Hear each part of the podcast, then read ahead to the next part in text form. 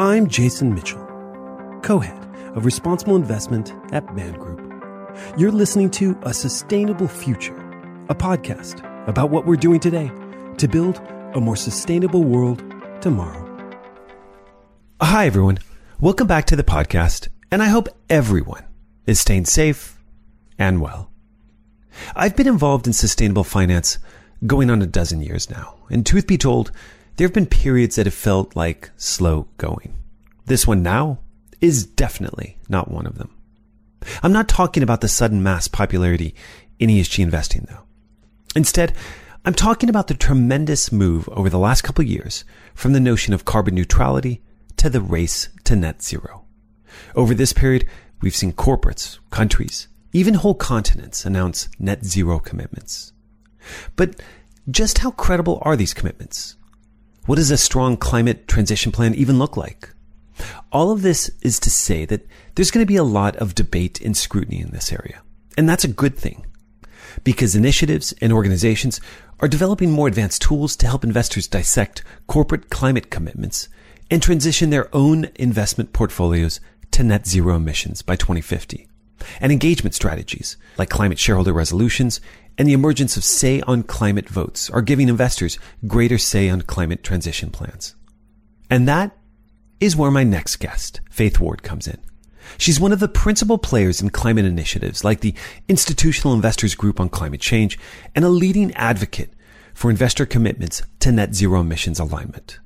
We talk about what the race to net zero represents, how initiatives like the IIGCC are developing investment frameworks to support it, and why it's so important for investors to work alongside government, corporates, and civil society to reach net zero if we're going to make the Paris Agreement a reality.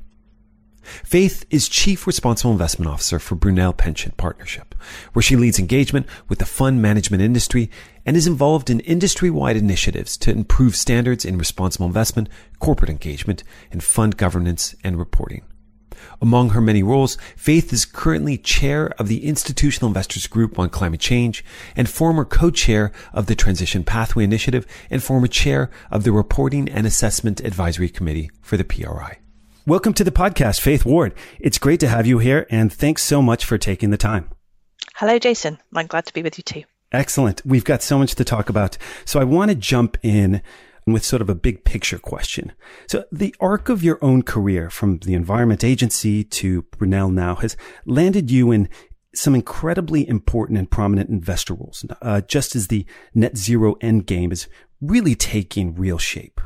By shape, I mean groups and initiatives like the IIGCC and TPI, the Climate Pledge, Race to Zero campaign, and the Net Zero Asset Owners Alliance, among others. So I'm wondering when you reflect on and sort of rationalize back on all this progress and momentum around climate action, in spite of the last four years of the Trump administration and frankly, a once in a century global pandemic, how do you think about it? What are the organizing forces that have sort of arrived and delivered this now? Thank you, Jason, and definitely a very big question to start with. And I almost certainly hope that you're right that it is once in a century global pandemic. I think we've all had a uh, had more than enough of that one. But um, although there have been kind of some really important lessons learned from that pandemic in in recognizing kind of what governments will actually do in the face of a crisis, and actually giving people a bit of a sense of what does a global crisis that will impact us all feel like, and of which climate change most certainly is in the same same sort of league, if not if not greater, in terms of the sort of catastrophic impact it will have if if, if we don't address that. And I think that is what's it's changed. I think people actually get that, and I think that's what I've seen over. I mean, I've been working in this space now for over 25 years, um, and I think for me, I'm trying to distill kind of what perhaps what were the the key moments or the key three things that have happened more recently to get us where we are today. And I think I've, I've probably summarized them to be that awareness, the transparency and the technology, I think are three of the things that have really enabled us to to make the progress that we've had. The first is the awareness. Um, you know, we had marches of people. We've had, you know, estimates anywhere up to about 8 million people from 185 countries on the streets in, in 2019. You know, we've had personalities like Greta Thunberg and David Attenborough. The knowledge and understanding of wider society on the impacts of climate change have landed. People understand it, or at least they understand a huge amount more than they did certainly when I when I started in my career around this and, and this area. And that mobilization of societal desire to take action therefore motivates government and we've seen some policy leadership um, sort of coming through from that. So we've had that awareness. For me, I think it's also from an investor perspective, it's about transparency. I have said this up before about I do think Mark Carney's intervention as governor of the Bank of England, his tragedy of horizons speech was a turning point, and I do uh, for our industry in hearing these messages from someone who is very mainstream finance. Um, it wasn't from sort of the responsible investment or the SRI or whatever label you'd like to give to that community. But this is a Bank of England governor raising these issues and then working together then with Michael Bloomberg on things like the Task Force for Climate Related Financial Disclosure and creating that framework to get that transparency, recognizing that disclosure and transparency very much underpins investment. We see the information from corporates, we make informed decisions about those, and then we can capital allocate accordingly. So, having that flow of information is critical. It's taken a little while to kind of get that really up and running. And um, when we've obviously seen mandatory approaches to TCFD happen now within within the UK, and I think other uh, other countries and other markets will follow on that. But that again, I think it's not just about the transparency, but what is it that's actually enabled us to feel that this is all very realistic, that this is actually now doable. It doesn't feel like an impossible problem. And that has been the technological innovation. We've seen a massive shift in that technological and the cost of that and, and the price of the alternatives in renewables, you know, massively reducing. I mean, over well over in excess of 50% since 2019, even in higher in, with some of the, the technology. So that is really enabling. It kind of makes you feel, ah, this is now doable. This is tangible. I can see the solution. It's not just a massive problem, but actually much more positively. There are, you know, it feels like that we can make progress on it. So I think for me, those to try and distill a quite a massive opening question as to kind of what are the the key things is that raising of awareness that flow of information through transparency and that you know the technological innovation for the energy transition that we've seen means that we've got to where we've got to which is tremendous yeah Speaking of that transition, what effect has the backdrop of the fossil fuel industry had on the development of all these initiatives? You know, has it provided a tailwind? I, I ask not only because oil and gas companies very clearly are under incredible pressure from shareholders through, we've seen many of these recently on shareholder resolutions, but they've also realized almost 150 billion of write downs over the last 12 months, more than that over the last 18 months, which is effectively an admission that oil and gas economics are irrevocably changed going forward. Certainly, I mean, write downs are not unusual in, in the oil industry. They've they've done them before when the, when the outlook for oil has kind of uh, sort of peaked and troughed. But I think what you're seeing here is at a different scale. I would agree with you in terms of it's that outlook as to what does this actually mean for the demand for their product, particularly around things like kind of the rapid increase in, in electric vehicles and such like. So I think that these are household names. Again, it's all building to the kind of both the investor and societal awareness of the fact things are changing and that we're seeing that uh, sort of coming through and we're seeing actually quite differential response within within the industry. So we've got commitments and, and what's being said by BP and Shell and Repsol quite different perhaps from their, some of their US uh, counterparts. So there is there's difference uh, as to how they're addressing it, and I do think that this again has been food for thought as you say from investor community that things are changing. When you're seeing write downs happen of this scale, then that's that is starting to sort of get people to recalibrate perhaps some of their thinking. I think for a long time, and certainly the messages we're hearing out of US sort of the the oil majors was they I think they doubted the fact that there would be a response to this, that, that business as usual wasn't just going to carry on, that there wouldn't be the political will to do that. And um, as I sort of touched on in that last question about COVID, I think that perhaps the assumptions that have been made by these companies have been rocked by the actions and willingness to, you know, close down entire economies in the face of a crisis and to take quite dramatic action when needed for society. So I think some of those assumptions have been changed, and I think you're seeing much an acceleration of action within this area. But to be fair, actually, although we've got acceleration in things like the oil and gas sector, it doesn't feel like it's quite as landed quite as strongly within perhaps um, transportation in terms of aviation, automotives, and, and certainly the Transition Pathway Initiative's own report before Christmas showed there was quite, you felt as if there was still a, a sort of cognitive distance between what the oil and gas sector were doing in terms of their write downs and kind of where the these organisations were positioning and, and, kind of where their strategies were, there, there seemed to be a little bit of catching up more broadly. Hmm. I do want to come back to the action part, particularly around commitments, but I do want to back up a little bit. I mean, let's define the problem for those unfamiliar with what we're talking about. So, uh, you know, if you were to sort of explain the initiatives, what are initiatives like the IIGCC and the Transition Pathway Initiative that you've been involved with? What are they trying to solve?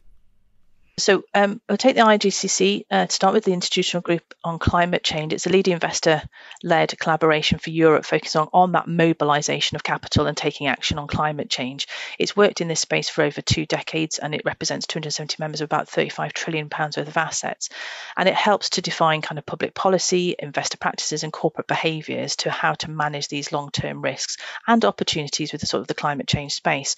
More recently, what the IGCC has been involved in and myself very much active in in this particular project was around the net zero investor framework, which was to answer the question: so what does it actually mean to be net zero. So what does it actually mean to take the amount of action needed to achieve those those goals that are being set out that we need to sort of balance, if you like, from a planetary perspective, the amount of emissions that we're producing as an economy, as a society, is being balanced by what the planet can absorb. And that's what we when we talk about net zero, that's what we're talking about is the sort of planetary's capacity to absorb what we emit out from our sort of industrial and, and the way that we live we know that investor and private finance has a critical role to play in that, but actually just quite what did you actually need to do, how much you needed to do, and what, why, when has actually been quite a thorny question. So what was really important was to define a framework that set out the concepts were, what were the terms, what were the pathways to doing this, and what were the actual practical steps you needed to take for each asset class in actually delivering some of those changes that needed to happen. And that is what essentially the IGCC has been leading since its project kicked off in May 2019. We're about to publish um, those, the, the, framework will be available to all investors to use, and I think that will be a, a real step forward in those areas. But the work doesn't stop there. We've uh, identified methodologies for listed equity and bonds, for real estate and sovereign bonds. And the phase two of the project will start looking at things like private equity, uh, infrastructure, also issues around benchmarks, offsetting, and some of the other issues that we need to deal with within the investor agenda on these topics. Hmm. How do you see the ecosystem of climate specific investor organizations and initiatives evolving? Does a more centralized approach make sense where an organization leverages, say, engagement through Climate Action 100 or frameworks and, and, tools through IIGCC and the TPI or shareholder proposal work from NGOs like ShareAction, all while, I guess, organizing and coalescing the interests of asset owners and managers. I guess what I'm asking is, is there an opportunity for someone, potentially IIGCC, to emerge as the call it the investor nexus on climate action no, absolutely. I think there's def- definitely need for calls for consolidation and certainly coordination. And what the, the Net Zero Investor Framework provides is that sort of overarching um, approach, although it does recognise a number of the methodologies and tools and techniques that are needed underneath that. So definitely see that sort of framework providing that sort of overarching kind of way to work and then identifying some of the tools and some of the initiatives underneath that that work. And we talked about Transition Pathway Initiative as well. And, and I think one of the key things there, and that was an initiative that that was um, designed for asset owners by asset owners to really make sense of the climate transition, to look at the corporate preparedness of those companies and what actions they were actually taking. Now, TPI underpins the work of the Climate Action 100 Plus. It underpins uh, work on voting engagement for hundreds of investors worldwide. It helps in portfolio construction and even um, index creation and benchmarks with the, the Church of England's TPI benchmark that they launched. So there's actual products off the back of it. So that initiative initiative itself is providing a common framework for what the corporate response has been and is and is also expanding its uh, remit beyond sort of equities, looking at kind of the bond space, also sovereign bonds, to kind of really underpin and provide that toolkit to support these initiatives. So yes, I think there is that need to have a common framework so that we all can refer to something. So there's that consistency because I think from a corporate perspective, I can sympathise with the fact that you want to be asked sort of a consistent set of questions and and to, to know what's being being asked from your investor base. Uh, and to have that sort of consistency, I think, is really helpful and is much more efficient if we're trying to get action out of out of these corporates uh, to have that consistent messaging. So, but, I think there's, there's it's all about sort of working together. Um, certainly, we've supported Share Action in terms of taking on, a more of a bottom up specific basis on uh, shareholder actions. We co filed the shareholder resolution at Barclays. We've also been supportive of the shareholder resolution that's currently being discussed in HSBC. So, those organisations helping to mobilise investors because there's quite a lot of work goes on with these type of actions, particularly shareholder resolutions. And I think having an organisation that can support investors take this action is really helpful. So I think there's a role for all of these organisations, and, and as I say, these are all part parts of the, the toolkit we have to take action. But the, the Net Zero Investor Framework provides that sort of overarching framework as to how it all fits together coherently into a, a climate action plan that you can take as an investor to achieve net zero. Let's go back to the commitments point because uh, to me that it's such a fascinating one that that sort of pervades a lot of the podcast episodes, including a previous one with Paul Polman, where he sort of really pointed out the sort of essential nature of commitments that they need to be consistent and ambitious and transparent.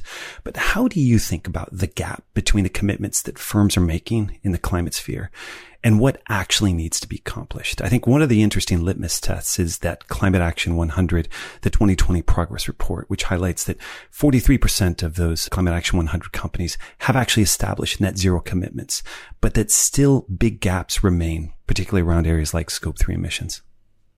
No, absolutely. I mean, I think the first step, and it's the same with the investors, because I'm in the same space trying to trying to mobilize investors to take that first commitment about making that setting that ambition of what they need to do. So I think that sort of ambition setting is inevitably the first step that you take, but you do need to follow that up then with kind of clear, transparent action plans that show you have targets underneath them. You make sure that from a corporate perspective that your lobbying and, and those activities and your affiliations are aligned with with those actions.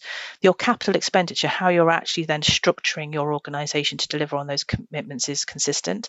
And certainly one of the tools I'm one of my areas that I, I uh, bang on quite a lot about is about the annual report and accounts and making sure that these net zero commitments flow all the way through. That if you're reading the annual report and accounts, it all seems internally consistent that you're actually going to you're you're structuring your business to actually deliver deliver these goals with Climate Action 100 Plus, what you're seeing is, and you, you've probably seen that they have launched this benchmark, and we're mm-hmm. expecting mm-hmm. that work to be available very shortly. And that will, um, I think, really be quite a powerful investor tool because it will really see kind of what the actions are taking. It, it kind of takes everything up quite considerably, I think, in terms of equipping investors to see what corporates have actually done, how they're delivering it, how their targets and other, and other elements that I've just outlined are, are kind of aligning to that. So we definitely need to follow up on commitments with clear transition action plans that are clearly set out and can be followed through by, by those investors. And, and initiatives like Climate Action 100 Plus will help investors identify if that is actually happening in reality. And it sounds like this is kind of an iterative process as well, right? It's a climate plan or an ambition by a company being thrown out and, and then, you know, potentially a shareholder proposal being tabled to try and sort of add granularity around timetable and targets to it. But it's a sort of iterative process of trying to sort of make things better. We're still, you know, fairly early into this, but obviously there's a lot of urgency. I mean, what do you think about those kinds of tools, whether it's shareholder proposals or sort of more recently, the idea of sort of say on climate used at AGMs? No, absolutely. I think the first thing we need to do, which I think the climate action benchmark will support us in, but um, obviously that is the 160 most carbon intensive companies. There are sort of other players within the, the broader universe that we need to identify as well is first of all we need to what does a good corporate transition plan look like? So what does that look like? And obviously that's going to be quite sectorally defined and looking at kind of the entire investor chain of those goods and services. So take the oil and gas industry getting the recognition that as you, you've, you've touched on in terms of scope 3 emissions it's not just the you know there's not just the production of the oil and gas but it's how it's being used and how do we actually see that entire sort of investment chain sort of play out. So first of all we need to know what good looks like. And then I definitely support the idea of putting these transition plans and, and, and asking investors does this meet your needs? Is this is this fulfilling? Does this look like it's delivering what we've promised? and putting that on the agenda.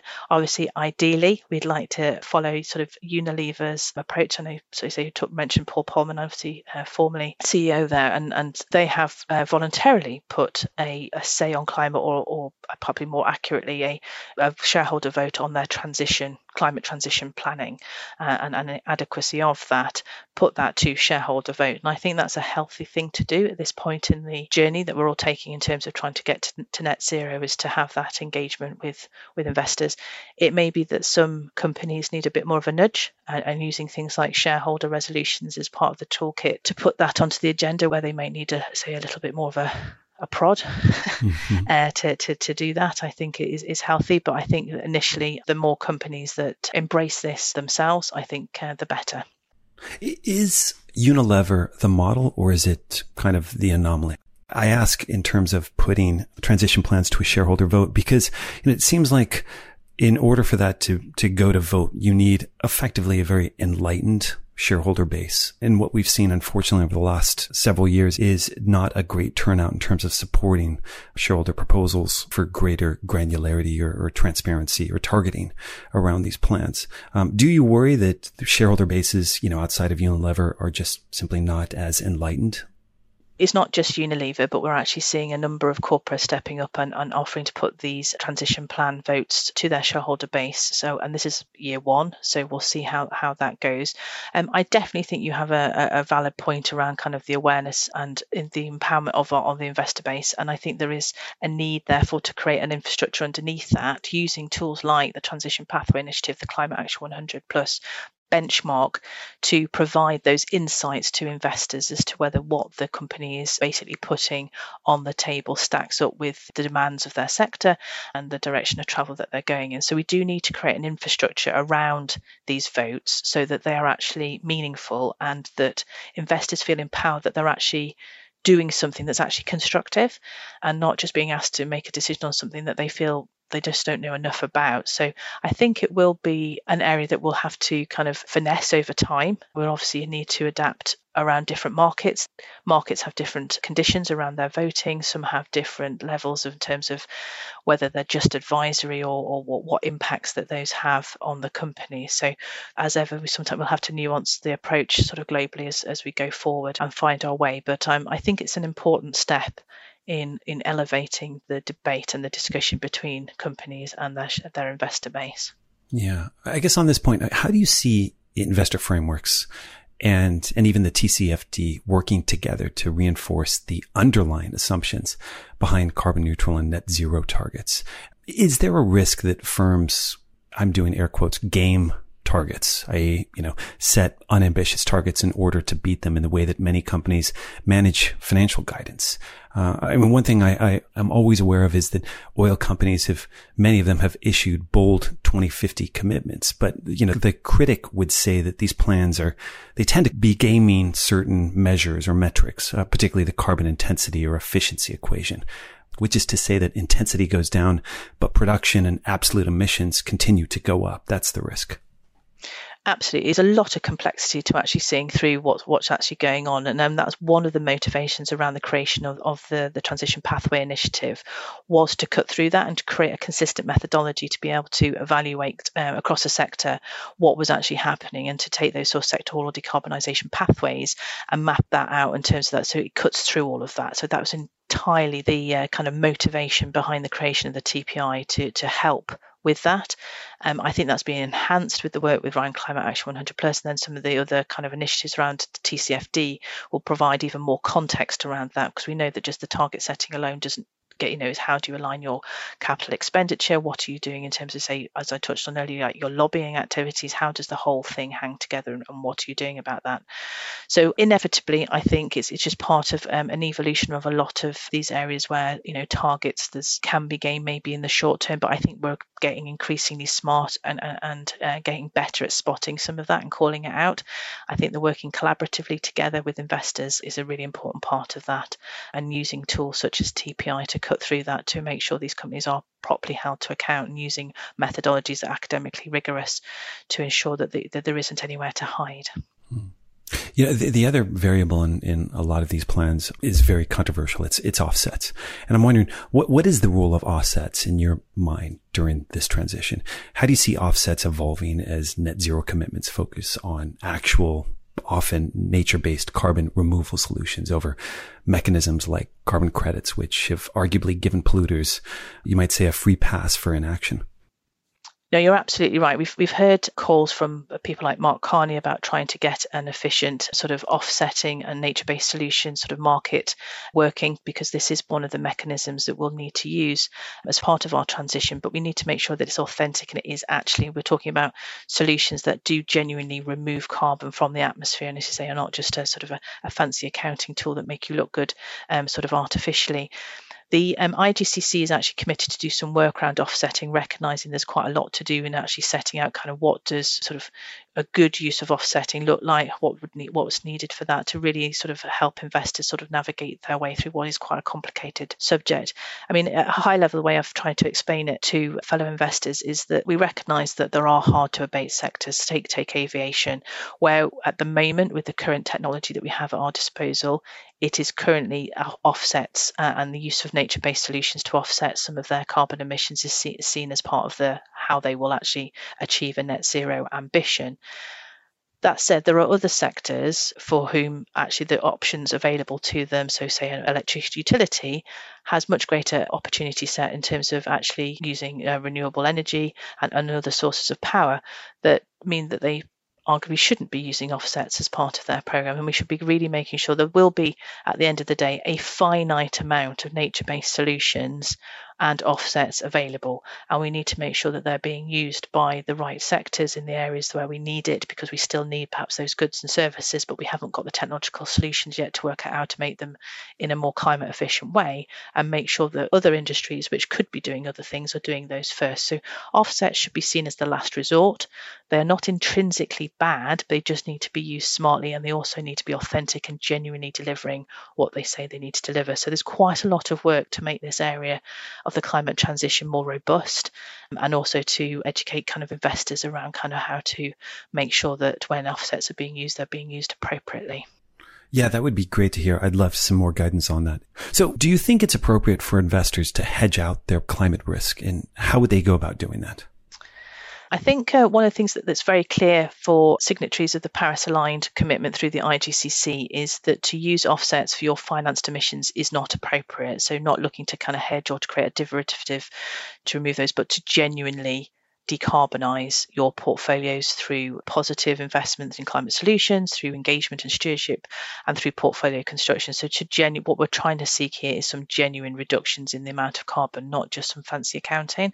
So, we just do need to be quite careful. And as I say, that commitment makes it very clear to those using that framework as their net zero, their race to net zero commitment is that using offsets into for financed emissions is not an appropriate course of action. But I think watch this space. There's a lot of work I think going to happen happen over the coming months on offsets, and, and the IGCC will be sharing that work and its thinking on that to, to really equip investors as to how to navigate what is quite a complicated subject. Hmm. It is. What are some of the missing pieces in the race to net zero? Is, is there a scarcity of investment strategies or certain types of vehicles that would help asset owners meet their commitments? So I note that the Net Zero Asset Owner Alliance recently issued a call for asset managers that specifically highlighted blended finance solutions aligned to the net zero transition. Um, I think there's still uh, quite a few more tools that we can sort of develop, certainly blended finance opportunities. I think there's particularly in the positive investment space. I know there's quite a demand from policymakers in terms of investments in emerging markets and developing economies, and structuring those in a way that's sort of institutionally accessible requires some more smart thinking about how you structure those products, and blended finances is, is, one of those to meet those. Um, I think the other parts of the puzzle is just, you know, as a pension fund partnership, we want to have net zero across all of our asset classes. At the moment, understanding kind of how to put that together, sort of in equities and listed bonds, is, is becoming more apparent. Moving into sovereign debt, the phase two of the IGCC's project will look at infrastructure and private equity, which are challenging largely because of the say the disclosures and the there isn't quite the same flows of information that you might get within the listed markets. But actually, we need to extend this to kind of all forms of credit. We need to in all forms of all the investment instruments that we have at our disposal. So there's still some work to go, I think, to ensure that we have products and tools that are available across our entire investment universe. So we can say that we've touched every single asset class within our suite and in our pension fund can be net zero, and we, we've worked out the methodology to make that authentic. How are you thinking about the opportunities arising from the race to net zero and transition plans? I guess what I'm asking is, what about asset classes outside of what we normally think of as, you know, equity? What about debt? Um, I'm thinking as an example, could equity holders who vote on climate strategy and governance unlock the potential for transition bonds at the company level? And I'm not speaking about the activity level. I guess through that logic, transition bonds could then represent another incentive or mechanism for companies to adhere to these transition plans, effectively another commitment device for companies. Indeed, and I think the fixed income space is quite exciting in a number of levels, partly because there's quite a variety of different component parts of it, as you've just outlined, really. So um, I think initially, um, I think there's just looking at your bond portfolio. Often the focus is on that equity and that ability to vote, but actually looking at denial of debt. Is are there just bonds you shouldn't, you know, you don't think you should be buying if you're trying to achieve a net zero objective in certain markets, in certain certainly after a certain date, uh, in terms of looking at your sort of long-term kind of decarbonisation objectives. So taking a closer look at kind of your, your bond portfolios and, and, where you're actually sort of lending money, and that's both in the sort of public and private space. Obviously, slightly easier within the in the uh, public space at, at the moment. Um, then you're looking at kind of therefore what the the other side of that is looking at kind of both green and transition bonds and the opportunity to use those to actually sort of directly finance the transition or directly finance solutions and bringing those forward. I think again, I, I, sound like a Mark Mark Carney fan, but he has flagged the fact that again, as part of his role as uh, leading sort of the COP26 kind of private finance area, about trying to make the frameworks around green bonds and transition bonds more robust. We do need a lot more work in this space, so we know that what we're actually buying delivers, and it isn't just a way of rebadging and being able to kind of basically sell the bond much much more easily. But that actually they are genuinely delivering some sort of additive change that we are because I think that's the challenge a little bit is are you just rebadging some debt that you would otherwise have also made mm. and, and done something about it or is this actually in addition to are you actually solving a problem that you wouldn't have otherwise financed and therefore has that that desired output so still a bit of work to do there i think to make it more robust but i'm very encouraged by the fact that people are genuinely trying to tackle these issues and we're making progress okay. Good to hear. Any final message you'd like to send to investors on the race to net zero and corporates even on these transition plans? Any upcoming work or research that you'd like to highlight? Um, I think about making that commitment. We've just seen the launch of the IIGCC's Paris aligned commitments to the race to net zero, but also the framework that underpins that. So we're not only saying like make that commitment, but here's actually the toolkit as to how to do it. I think those those framings also set out quite clearly what the investors are being asked to do. So then the corporates can also therefore see what is uh, coming down the track in terms of what they'll be expected to do. For example, you know, votes on M&A. It's you know that those uh, votes should be thoughtful of the climate implications of, of what the outcomes of that new entity will be, and and so it's it's quite granular in terms of that toolkit. So yeah, make that commitment, and um, there's a toolkit there to support you in delivering that race to net zero.